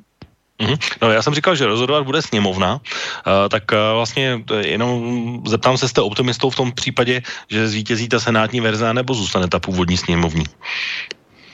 Já jako pevně věřím, že opravdu lidi, když se nad tím zamyslí, poslanci, když se nad tím zamyslí a propojí si prostě tu věc, která se na nás řítí tímhletím, pokud by to prošlo, a propojí si to, jestli je to opravdu ochrana spotřebitelů nebo není. Takže tam zvítězí zdravý rozum ve smyslu, že se to prostě plošně nahrávat nebude a že se budou nahrávat dál pouze hovory, kde reálně dochází k těm obchodům. A říkám, tam je to jako v pořádku, protože tomu nikdo nic nemá, teď to platí, ať to platí dál, ale rozšířit to plošně na tohleto číslo, to si fakt myslím, že my jsme dokonce nechávali dělat průzkum a fakt jsme chtěli vědět, jak k tomu prostě přistupují lidi, takže nikdo nedělal žádný návodný otázky, prostě nechali jsme udělat průzkum, na který odpovídalo 1100 respondentů a prostě jednoznačně z toho vyšlo to, že ani občané si nepřejí, aby se nahrávalo a aby se archivovaly hodně jejich hovory a informace, které zaznívají. Nemluvě o tom, že Úřad na ochranu osobních údajů ve chvíli, kdy se bude nahrávat a kdy tam ty osobní privátní informace budou zůstávat, tak bude chodit a bude naopak dávat sankce za to, že se to nahrává. Takže je to taková ta právní nejistota pro společnost, když nebudu nahrávat, hrozí mi sankce, když budu nahrávat, mě hrozí taky sankce, takže vy vlastně v té chvíli nevíte, co máte dělat. Jo. To je i pro ty společnosti, je to velmi složitý. Nemluvě o tom, že třeba společnosti, které jsou pod ČSSF, tak investiční služby po telefonu vůbec nedělají. Takže vy budete platit u malé společnosti v řádech 100 000 ročně, u střední společnosti v řádech milionů ročně za něco, co vůbec neděláte. Takže už jenom tohleto, že tam není žádná třeba specifikace, když to nedělají nebo nesmí dělat, tak že se jich tohleto nebude týkat, tak nic takového není. Prostě udělá se ho plošně a nazdar. No jenom, že se tam je tohle typ zákona, který je, tak říkajíc, napříč Sněmovnou podle různých světových názorů, různých poslů, anebo je to taková ta nějaká vládní iniciativa, kde to, řekněme, vládní koalice nebo spolukoalice jakoby válcuje, tak jako ve spoustě jiných případů. No já si myslím, že tohle je opravdu čistě otázka nějaké dohody mezi Českou národní bankou a ministerstvem financí, protože to nemá vlastně ani žádný dopad na, nepřinese to žádné peníze do rozpočtu, nebude to chránit spotřebitele, reálně prostě tak to je. A já tam nevidím prostě žádné, nevidím opravdu žádné pozitivum, nic, nula. Přeshraniční obchody, o kterých mluví viceguvernér Lídecký, že je potřeba kontrolovat, tak tam je jim nahrávání stejně úplně k ničemu, lidově řečeno, jak platně jak mrtvý zemník, protože pokud je nějaká firma na Kypru, tak tady můžou nahrávat, co chtějí a jim je to jedno. A u korporátních dluhopisů je to, tam by měla Česká národní banka nastavit systém, ale úplně jiným způsobem než nahráváním, protože, a my na to upozorňujeme dlouho, jestli je tady nějaký problém, tak jsou to korporátní dluhopisy, které jsou vydávány absolutně kýmkoliv, jsou tam to výnosy v řádu 6-10%, což už jenom z toho je jasný, že je v tom nějaká levárna. A tohle to by se mělo řešit a ne nahrávání všech hovorů. Teď se mi teda jenom vybavil úplně přesně jako dluhopis Agrofertu, vydaný Andrejem Babišem, koupený Andrejem Babišem a podobně. To měl taky 6% mimochodem. No tak teď v poslední době třeba ZÚT, to je jako těch korporátních dluhopisů je spousta. Každá firma, která si vzpomene, tak prostě tohleto vydá a jednoho dne přijde chvíle, kdy budeme se zaplatit a nebude mít peníze a v té chvíli to bude padat tak domino, takže se o tomhletom bavíme i v rámci schůzek na České národní bance, kam chodíme, tak se o tom bavíme a říkáme, prostě tohleto by se mělo řešit, ale to nahrávání rozhodně nevyřeší, takže tam jako, tohle je věc, která jako vyžaduje řešení. No, jenom k té předchozí otázce, já možná jsem se špatně pochopil. Já jsem to myslel tak, když vlastně dojdete za těmi poslanci a oni vlastně mají se rozhodovat, mají ten návrh na stole, je k tomu nějaká diskuze, předpokládám, tak vlastně, jestli to je tak, jako, že oni si řeknou, aha, tak tohle je fakt jako rozumný, tak já budu hlasovat, protože si myslím tohle, nebo ten řekne, ne, my tady máme, nevím, Faltýnek nám nařídil, jako, že to je povinně, tak prostě hlasujeme jako klub ANO takhle, nebo nevím, ODS řekne, ne, my prostě jako amblok hlasujeme takhle. Nebo jestli to je tak skutečně, že vlastně mají poslanci v tom v úzovkách volnou ruku a budou to podle toho, jak oni to sami vidí. Já budu věřit tomu, že podle slibu, který poslanec skládá každý, že bude hájit zájmy všech občanů České republiky, tak se bude rozhodovat podle vlastního vědomí, svědomí a pocitu a nebude to formou nějakého příkazu předsedy poslaneckého klubu. Ale jaká pak bude ta realita, tak to už samozřejmě já neovlivním a nevím, jestli jsou tam nějaké dohody nebo nejsou. Nevím, fakt budu věřit tomu, že ani poslanci nebudou chtít, aby se něco podobného stalo realitou, protože i jich se to může týkat. A pochybuju, že by některý z nich si přál, aby pak nějaké informace, které si povídá se svým poradcem do telefonu, se objevovaly někde v médiích. Proto jsem se ptal, jestli jste z tomto pohledu optimistou z vašich zkušeností a tak, jak třeba tu situaci čtete, protože nějaké zprávy asi určitě máte, jak se k tomu... Já budu velký optimista, fakt budu věřit tomu, že jsou jiné věci, které dobře tam třeba jsou ty názory různý nebo ty pohledy různý, ale tady to si myslím, že je věc, kterou fakt věřím, že nebude chtít nikdo. No tak uvidíme, takže vážní posluchači, sledujte jednání sněmovny minimálně v České republice, protože nahrávání vašich hovorů podle toho, kam si voláte, se může velmi rychle týkat i vás a ve vztahu v tomhle případě k finančním poradcům. Takže je to věc, která opravdu mediálně není nějak propagovaná. Já jsem tedy, až kdyby se to tak vzal, tak vlastně si to spíš o těch skandálech a podobně a tohle se moc nemluví. A to je takový typický příklad možná zákona, který tak jako prochází nepovšimnu v nějakém balíku a sněmovna má na svém programu těch bodů hrozně moc a spousta z nich je samozřejmě kontroverzních, takže pak třeba volba ombudsmana a podobně, jako by třeba tohle překryje, takže jenom dávejte pozor a proto vás tady na to upozorňujeme. No, druhá věc vlastně, o které bych chtěl mluvit. Poslední věta, jestli můžu, ano, já být médiem. tak každým tak biju na poplach denně, protože tohle to je opravdu možná důležitější než hádky a volba ombudsmana. Tak, no a pak máme vlastně druhou věc, která je taky docela zásadním zásahem do soukromí, ale vlastně v tomhle případě za to nemůže asi žádná globální firma typu Facebook, tak jak jsem o nich mluvil, nemůžou dokonce za to ani sítě, ale z velké části si možná za to můžeme my jako občané sami, protože zase tenhle týden narazil jsem na jedno zajímavé téma, ale není to nic, o čem bych nevěděl, protože si toho všímám taky a určitě si toho všimnou i posluchači, protože to je ta zpráva, nebo to, o čem chci mluvit, tak ta zpráva říká zhruba toto. Zájem o létání z drony v Česku překonal historické maximum. Pro rekreační účely bez papíru letají v Česku vyšší desítky tisíc dronů, přičemž prodeje nových modelů v internetových obchodech stále rostou. Důsledkem toho zahušťování je vzdušného prostoru jsou pak častější přestupky. Nárůst počtu bezpilotních letadel vede k růstu případů konfliktního provozu. Netýká se to ovšem pouze oblasti bezpečnosti, tedy provozu nad osobami, stavbami či letišti. A teď pozor, ale také oblasti ochrany soukromí, uvádí ředitel odboru vnějších vztahů Úřadu pro civilní letectví pan Viktor Nát. Vlastně provoz dronů v Česku a samozřejmě logicky tím na Slovensku by měl být nahrazený takovou evropskou směrnicí, která k tomu dá nějaká pravidla. Týká se to samozřejmě teda tím pádem i Slovenska.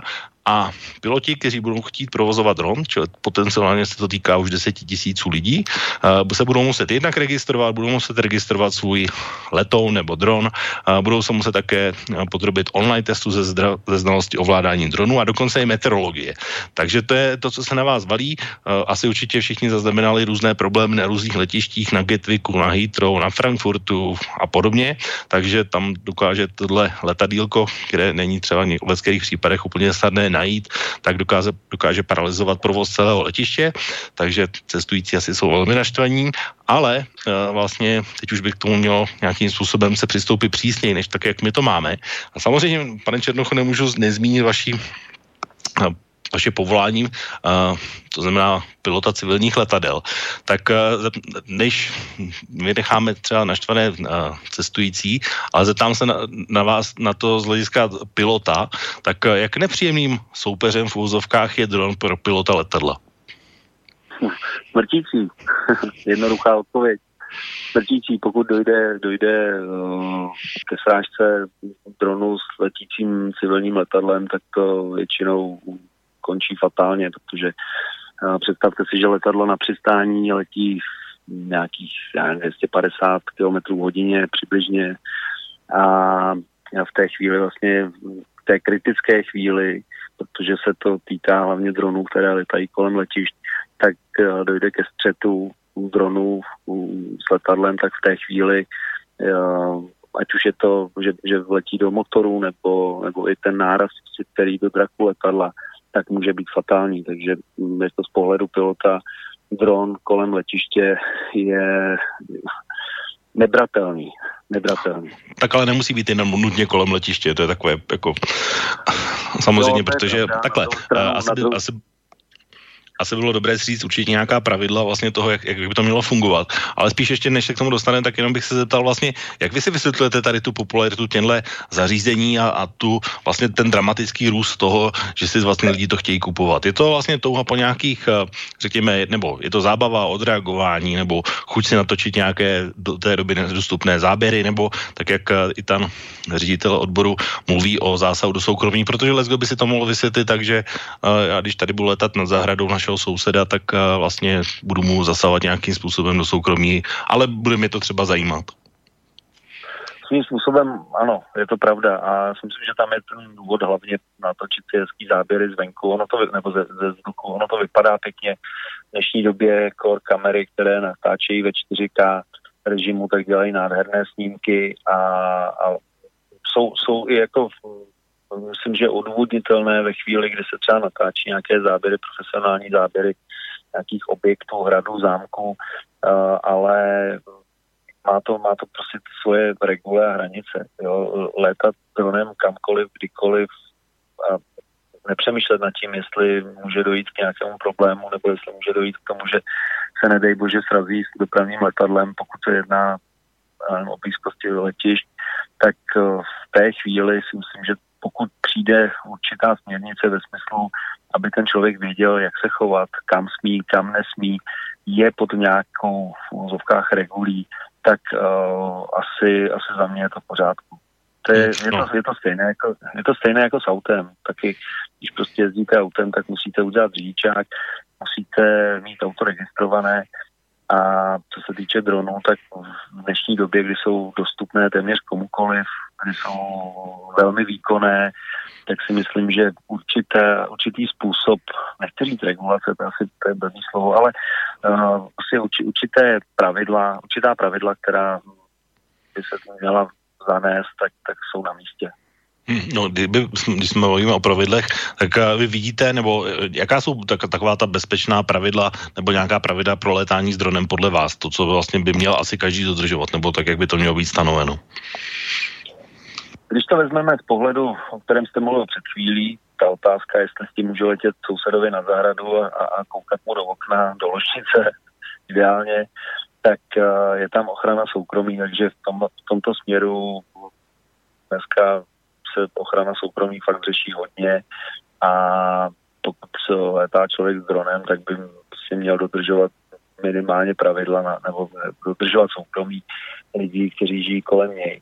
A další určitá regule je přesně vědět, kde s tím můžu lítat a kde s tím lítat nemůžu. Pokud budu lítat s dronem někde kolem, já nevím, i malého letiště, kde se cvičí piloti a dělají takzvané okruhy nebo kroužky, že letají dokola, letají relativně nízko, tak samozřejmě ten dron má dneska takovou výkonnost, že je schopen dostoupat v pohodě do výše, kde třeba ta malá letadla letají a v té chvíli, pokud jsem operátorem drona nebo někdo, kdo pouští, nebudu létat s dronem, tak nebudu s tím létat kolem letiště, protože tam k tomu té srážce může dojít velice rychle nebo v té tragédii, protože v té chvíli opravdu ten střet může být fatální.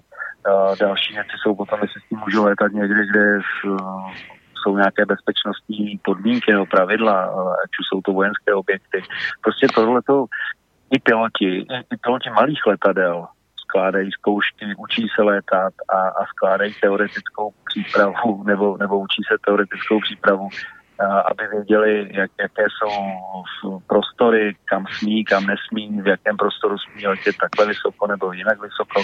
Prostě je to dneska prostředek, který opravdu díky té výkonnosti už není o tom, že se vám zvedne dron 3 metry vysoko a dál to neletí a zase se vrátí zpátky. Takže berme to prostě už jako profesionální nástroj, i třeba v rámci toho natáčení, ale ten profesionální nástroj také potřebuje nějaké profesionální vedení. No, myslíte, že si to opravdu lidi pořizují kvůli tomu, že by se chtěli dívat sousedovi do ložnice, do okna? Mně se to zdá trošku zvláštní, jako takže... No, tak počkejte, vy se to musíte, jo, ale já jsem to od jednoho známého slyšel, který si přesně kvůli tomu dron koupil, protože sousedka se mu moc líbila a říkal, že mají velká francouzská okna v koupelně v prvním poschodí a že tam je krásně vidět tím dronem, takže jako už je to dlouho teda a nevím, jestli to nakonec realizoval nebo nerealizoval. Nicméně já si myslím, že jako lidi v tomhletom směru jsou schopni se na to technicky vybavit. Jo, no tak já dron používám taky, mám ho. A používám ho, myslím si, bezpečně, že nikdy nechodím na nějaké takové ty, co chodí cizinci, protože nejčastějším přestupkem v Česku, co se týká toho zjištění zlétání z drony, tak jsou cizinci, většinou Američané, Číňané, Rusové, který se v okolí Pražského hradu jako snaží pořídit nějaké originální fotografie nebo video, jo? No. Takže to je jenom asi pro ty, kteří by to chtěli zkusit, tak pokuta za to je 10 000 korun, mimochodem. Takže to já třeba nedělám, ale vlastně, co se týká toho používání, tak mě by to třeba ani nenapadlo. Jako pro mě prostě to je poslat, já nevím, do nějaké výšky, nevím, 60 metrů a lítat si tady nad kolem sídliště, to mi připadá jako úplně v pohodě. Je teda mimochodem jenom nějaká maximální výška, do které může ten dron vystoupat? Protože technicky může vystoupat až do výšky, jak jste říkal, několik kilometrů, ale vlastně ta pravidla většinou jsou nastavená, nevím, na 100 metrů výšky a víc už ne. Já si myslím, že už to ani výš nemá smysl, protože tak zase, když proletíte nějakou vrstvu, kde bude určitá třeba oblačnost, nebo stačí jenom takový ten opar, tak pak je vám kamera k ničemu, nebudete koukat do bílé tmy. ale záleží na technických specifikacích toho dronu a pak přesně na těch oblastech a místech, kde máte prostě určité výškové omezení nebo výškový rozměr toho, kam smíte nebo nesmíte. Ale jenom jestli můžu ještě poslední věc, jo, s tím Pražským hradem. Mě by zajímalo, jestli někdo by si troufnul jít přistoupnout k plotu Bílého domu a tam lítat s dronem. Myslím si, že by ten dron i on, je to velmi rychle letěli taky. A to je přesně o tom. Prostě jako nedá se přijít a říct, ale tady mají pěkný hrad pražský, tady sice bydlí prezident, to jsme slyšeli, ale teď tady podíváme a obkroužíme si to dronem. To jsou ta pravidla, která by měla fungovat. No tak já na tohle mám shodou okolností odpověď, protože shodou okolností teď jsem právě zjistil tohle, tak jsem se díval, jak to mají nastaveno a Washington DC je jako celé město je no-fly zone, takže tam dron nemá vůbec šanci, ale někoho by možná napadlo, když to ta sousedka zjistí, tak postaví se do okna a se střelí ho. Je to v pořádku? Když to na nějakou zbraní třeba, bude mít doma zbraň, bude se chtít vystřelit a nechce být obtěžována. To v pořádku určitě není. Nevím, jestli když vezme baseballku a se střelí dron baseballkou z balkónu, tak v té chvíli si myslím, že jeho operátor, ať si nazýváme profesionálně, tak může být rád, že to dopadlo ještě tímhletím způsobem. Ale samozřejmě taky ta reakce prostě člověka v té chvíli, že být jakákoliv, a já kdybych viděl, že mi visí dron před oknem do koupelny nebo do ložnice, tak bych asi taky z toho nebyl úplně šťastný. No, tak ono taky si dobrý říct, že ty zařízení zase nejsou úplně tichá, jo, takže možná, ale pokud máte odluštěné okno, tak asi slyšet úplně nebude. Představte si, že máte ložnici, máte tam puštěnou třeba televizi, někdo má v ložnici televizi, má puštěnou telku a v té chvíli ten dron neslyšíte. Že to zase on tak hlučný ten dron není, aby třeba přehlušil zvuku televize. Když by někdo chtěl, tak může vesela natáčet a vůbec o tom nevíte. Že tohle to jsou třeba věci, které myslím si, že pravidla mají mít. Ale zase to patří k tomu zásahu do soukromí, protože kdo by si řekl můj dům, můj hrad, tak se, když mi někdo vleze do baráku, tak ho můžu vlastně nějakým způsobem spacifikovat, pokud na to přijde, ale tohle je takový zásah do soukromí také do mého hradu, ale není to, že by někdo vstoupil dovnitř, ale je to hned za mými okny.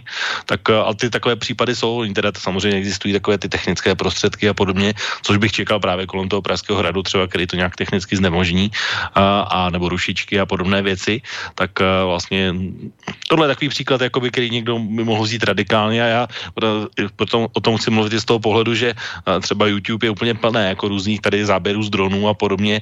A třeba i takovýhle případů, kdy to fakt někdo vzal jako radikálně a poslal dron k zemi, takže není to žádná výjimka. Určitě, ale tam pak záleží na tom, jestli dobře, když někdo použije střelnou zbraň proti dronu, tak asi bude mít víc problémů než operátor toho dronu. A na druhou stranu si lidé se můžou pak bránit, hájit, jestliže někdo dá na YouTube nějaké záběry z dronů a ví se, kdo to byl, nebo je tam třeba i ten operátor, tak v té chvíli myslím, že se může bránit právně.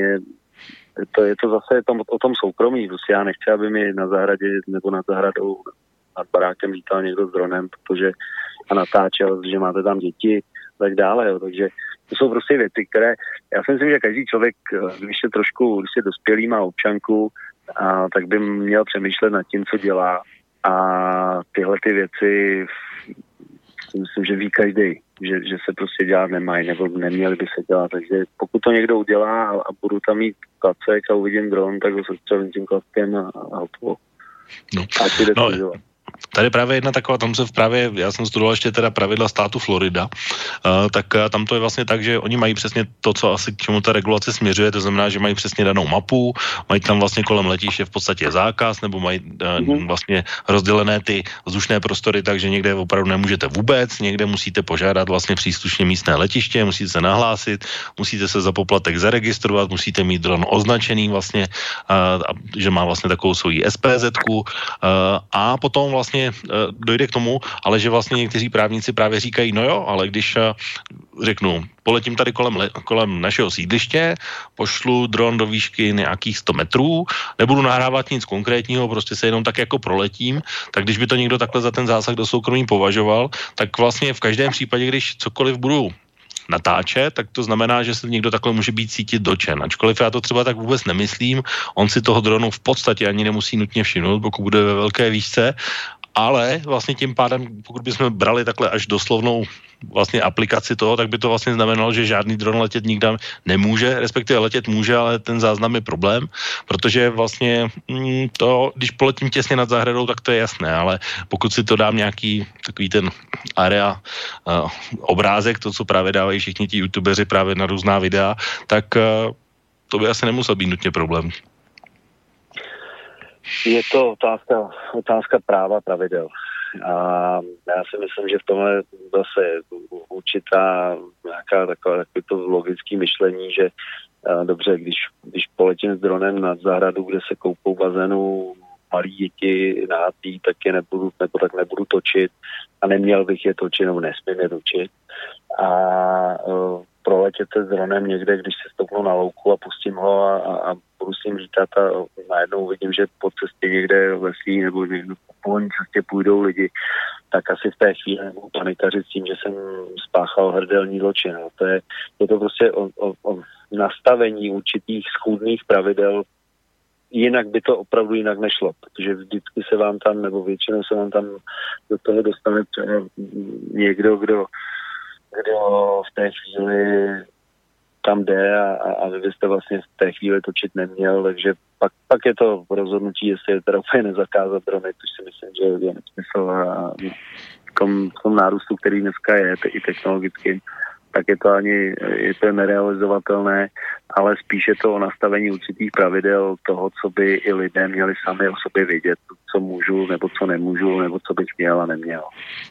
No mě spíš děsí jedna věc, protože jedno ze základních pravidel je, že dron by nikdy neměl letět dále, než vy ho vidíte na vlastní oči. Ačkoliv když se podívám na technické specifikace takových těch lepších dronů, tak ty už dokážou letět dokonce několik kilometrů od toho místa, kde stojí ta obsluha, což tohle potom samozřejmě už ani zdaleka nemůže nikdy splnit to, že ho vidí a vlastně je tam ten právě dosah až těch několika kilometrů, ale druhá věc, která mě děsí a která vlastně taky s tím souvisí, je to, a to, co na co asi taky ti uživatelé by si měli myslet a proto o tom mluvíme, že taky YouTube je plný takových těch různých failů, myšleno, že se vlastně dron nějakým způsobem odpojí, nereaguje, uletí, spadne, tak je vlastně taky potřeba si uvědomit, že pořád i v tomhle případě je zodpovědný ten, kdo ho vyslal do vzduchu. Ano, přesně tak.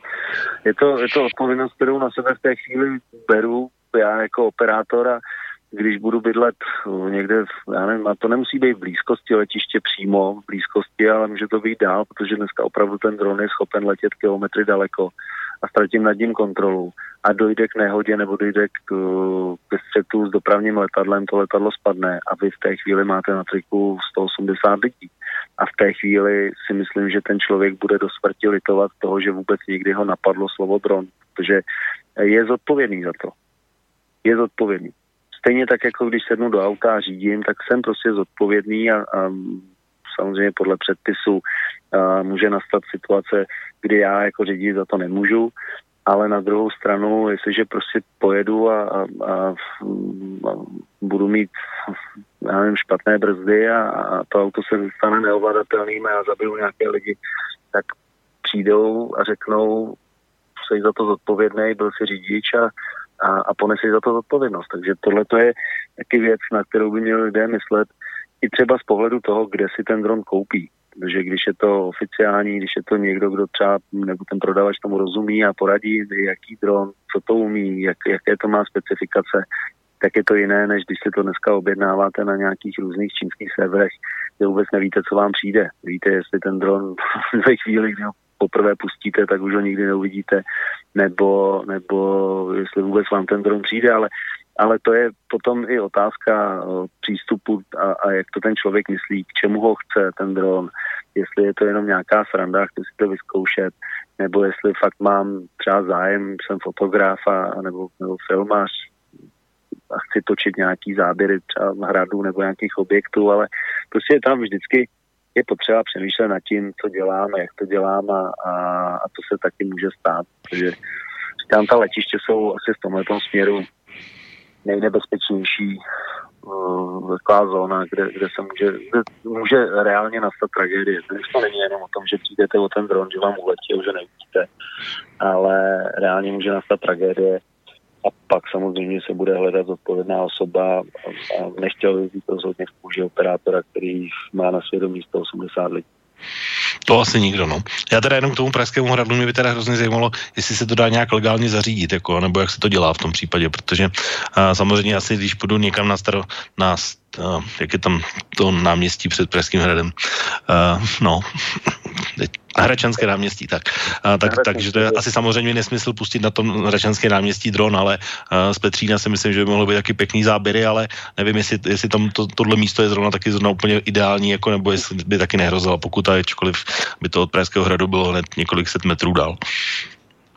No, tak jako asi, já si myslím, že tam by to byly hezký snímky, ale tady se spíš jedná o druh bezpečnosti, o to, že v dnešní době ten dron je schopen nést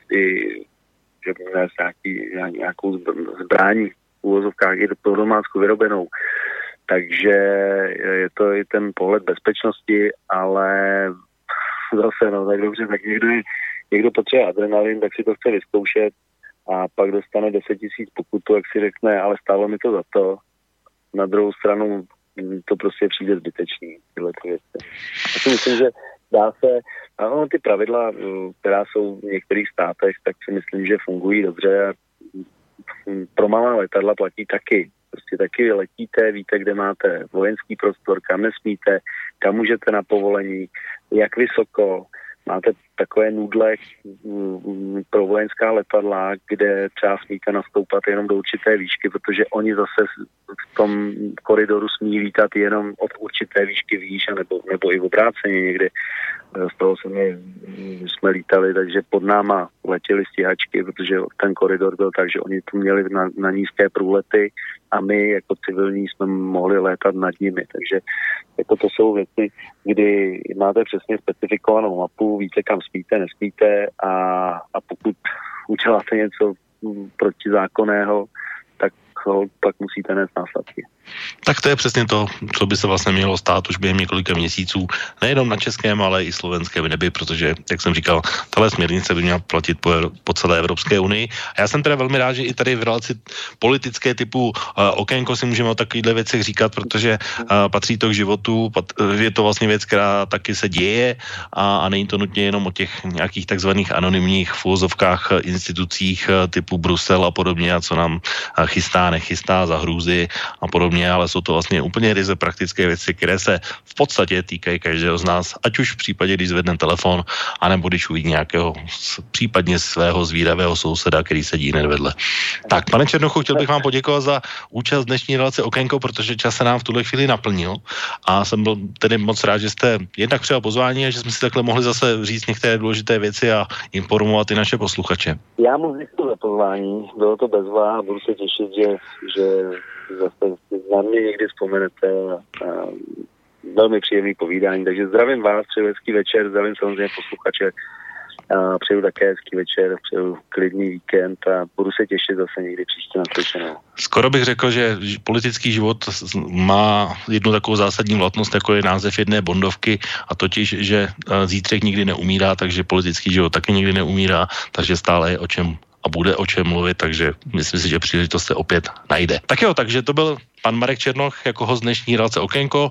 Děkuji, vážní posluchači, za vaši účast, za vaše poslouchání, za to, že jste nám věnovali svoji přízeň, a za 2 týdny tady budeme opět a budeme se tedy skutečně bavit už opět o politice a budou to ty zbývalé demokratické primárky ve státech Nevada, Jižní Karolína a samozřejmě i Iowa a New Hampshire. Pro tuto chvíli se s námi loučí od mikrofonu Intibo, přeji příjemný zbytek večera a víkendu a za 2 týdny naslyšenou. Táto relácia vznikla za podpory dobrovoľných príspevkov našich poslucháčov. I ty sa k nim môžeš pridať. Viac informácií nájdeš na www.slobodnyvysielac.sk. Ďakujeme.